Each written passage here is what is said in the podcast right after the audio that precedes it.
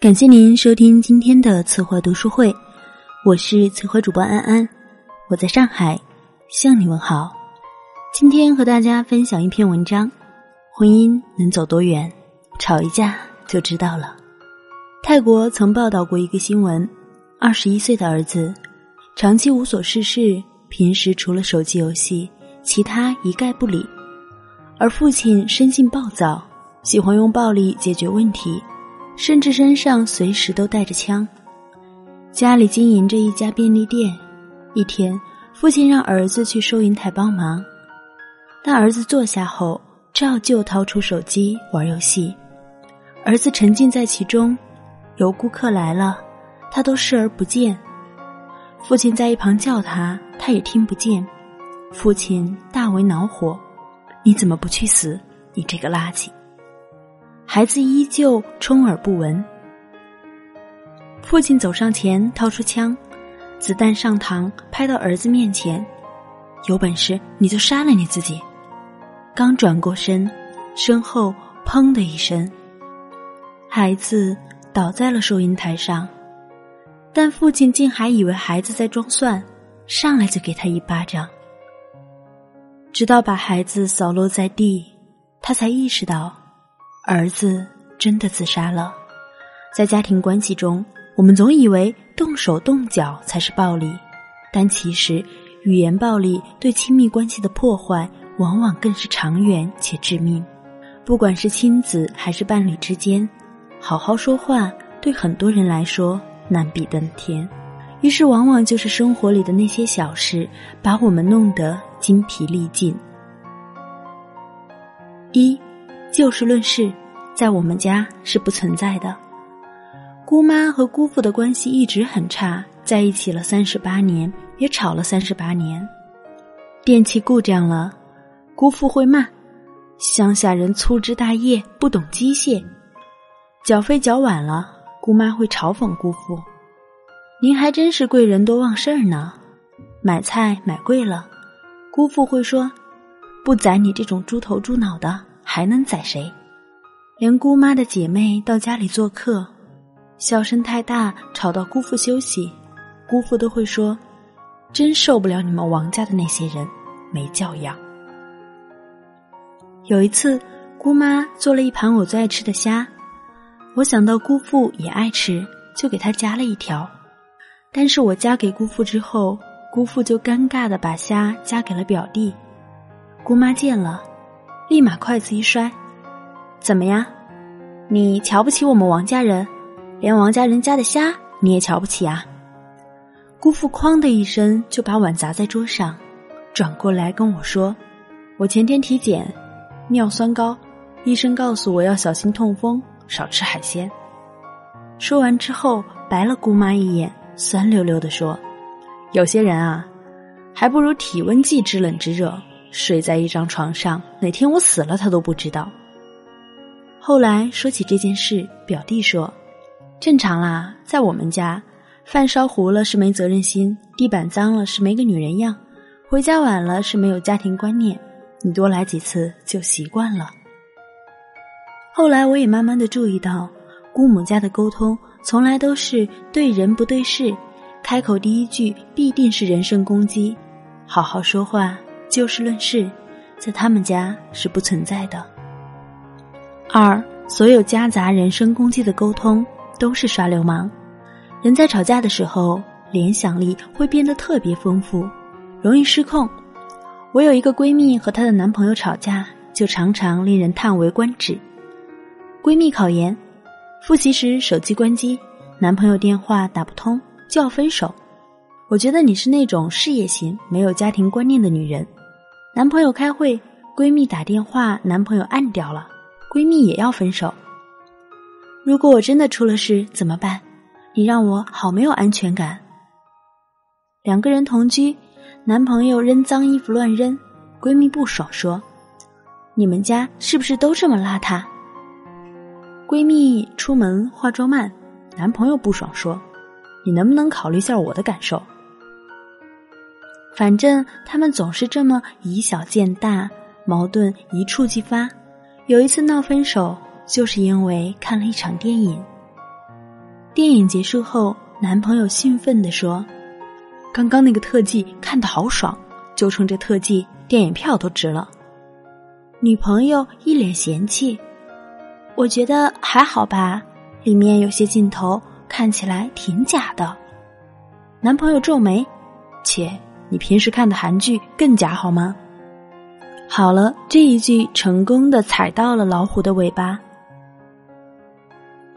哦，说到韩剧，你还好意思说你喜欢看的电影我不喜欢，都要硬着头皮陪你，我叫你陪我看几集你就不肯。从这件小事真的就可以看出你这个人真的好自私。电影镜头你觉得假，这是事实，男朋友不喜欢韩剧，这也是事实，但由此得出男朋友自私的结论，就让人意想不到了。所以闺蜜诉苦的时候，我就忍不住回了她一句：一切不能就事论事，动不动就把事情上升到人身攻击上的沟通都是耍流氓。3.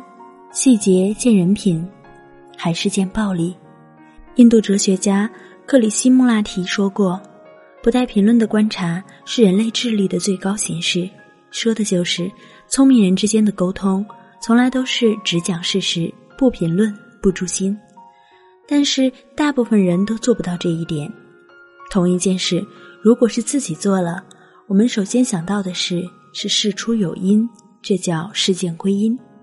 如果是别人做了，我们却首先会想，从这件事上我可以看出这个人的什么品格，这叫人格归因。你自己闯红灯了，你会想我要迟到了。你看到别人闯红灯，第一反应就是真没素质。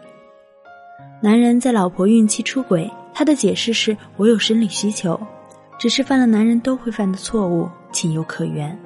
但看到别人出轨，他的第一反应就是真是个人渣。对自己用事件归因，对别人用人格归因，所谓键盘侠大部分就是这么诞生的。习惯性宽以律己，严以待人，很多时候正是这种沟通方式杀死了我们的亲密关系。4. 吵架的正确打开方式。 XYZ 陈述法，用人格归因去看待别人的行为，是沟通中产生暴力的根源。暴力沟通要怎么避免？卢森堡博士在《非暴力沟通》一书中指出，只说事实，不下结论。比如一个人迟到了30分钟，你可以说他迟到了半个小时，但是你不能说他没有时间观念。不要在事情发生的当下就给出你的结论，是我们避免伤害的第一步。区分好事实和评论后，我们要学着学习如何科学的抱怨。心理学大师罗兰·米勒在《亲密关系》一书中给我们推荐了抱怨表达式，叫 XYZ 陈述法。XYZ 是数学中用于定位三维空间中任意一点坐标轴，用于人际沟通关系中。XYZ 三个数轴所代表的分别是事件、环境、感受。打个比方，约好老公一起吃晚饭，电话打不通，你又担心又生气。他到了之后，如果你直接说你总是迟到，你这个人真的是一点时间观念都没有，那么你们这顿晚餐注定是不欢而散了。但你可以说，这么晚了还在下着雨，你迟到了又不接电话，也没有及时告诉我，我既担心你的安全，又觉得不被尊重，所以我很生气。再比如你被老公当众数落了，你私下可以这么抱怨，今天在场的人那么多，还有同事在，你那么不留情面地骂我，我觉得很丢脸，很不爽。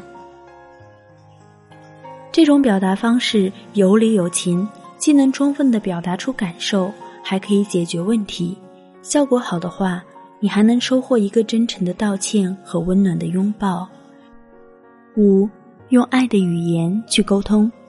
广东某民政部门曾做过一项调查，数据显示这2年来，该市办理的离婚登记3000多对夫妻中，结婚不到5年的占了40%，其中最短的还不到1个月。这些短暂的婚姻，大都还没有机会证明彼此可以风雨同舟，就已经死在沟通这一关了。天作之合都在暴力的沟通中变成了痴男怨女。其实这个世界上本没有什么绝配，在油盐酱醋鸡毛蒜皮的生活中，没有人能永远活在浪漫热烈的亲密关系中。经营亲密关系是需要学习的，尤其是沟通，而爱就是沟通最好的语言。世界知名的生理教练里克斯多夫·孟曾说，在亲密关系中，没有什么问题是大到爱无法解决的。自私会让我们放肆，但爱会让我们在沟通中学会理性和克制。因为说到底，沟通并不是要争一件事情的对错，而是要守护2个人的一生一世的情。愿爱和技巧让我们的亲密关系远离暴力。好了，今天的文章分享到这里也就结束了。如果你喜欢这篇文章，欢迎转发到朋友圈，让更多的人看到。当然也感谢您关注微信公众号四坏读书会，为你分享更多好声音和好文章。我们下期再会。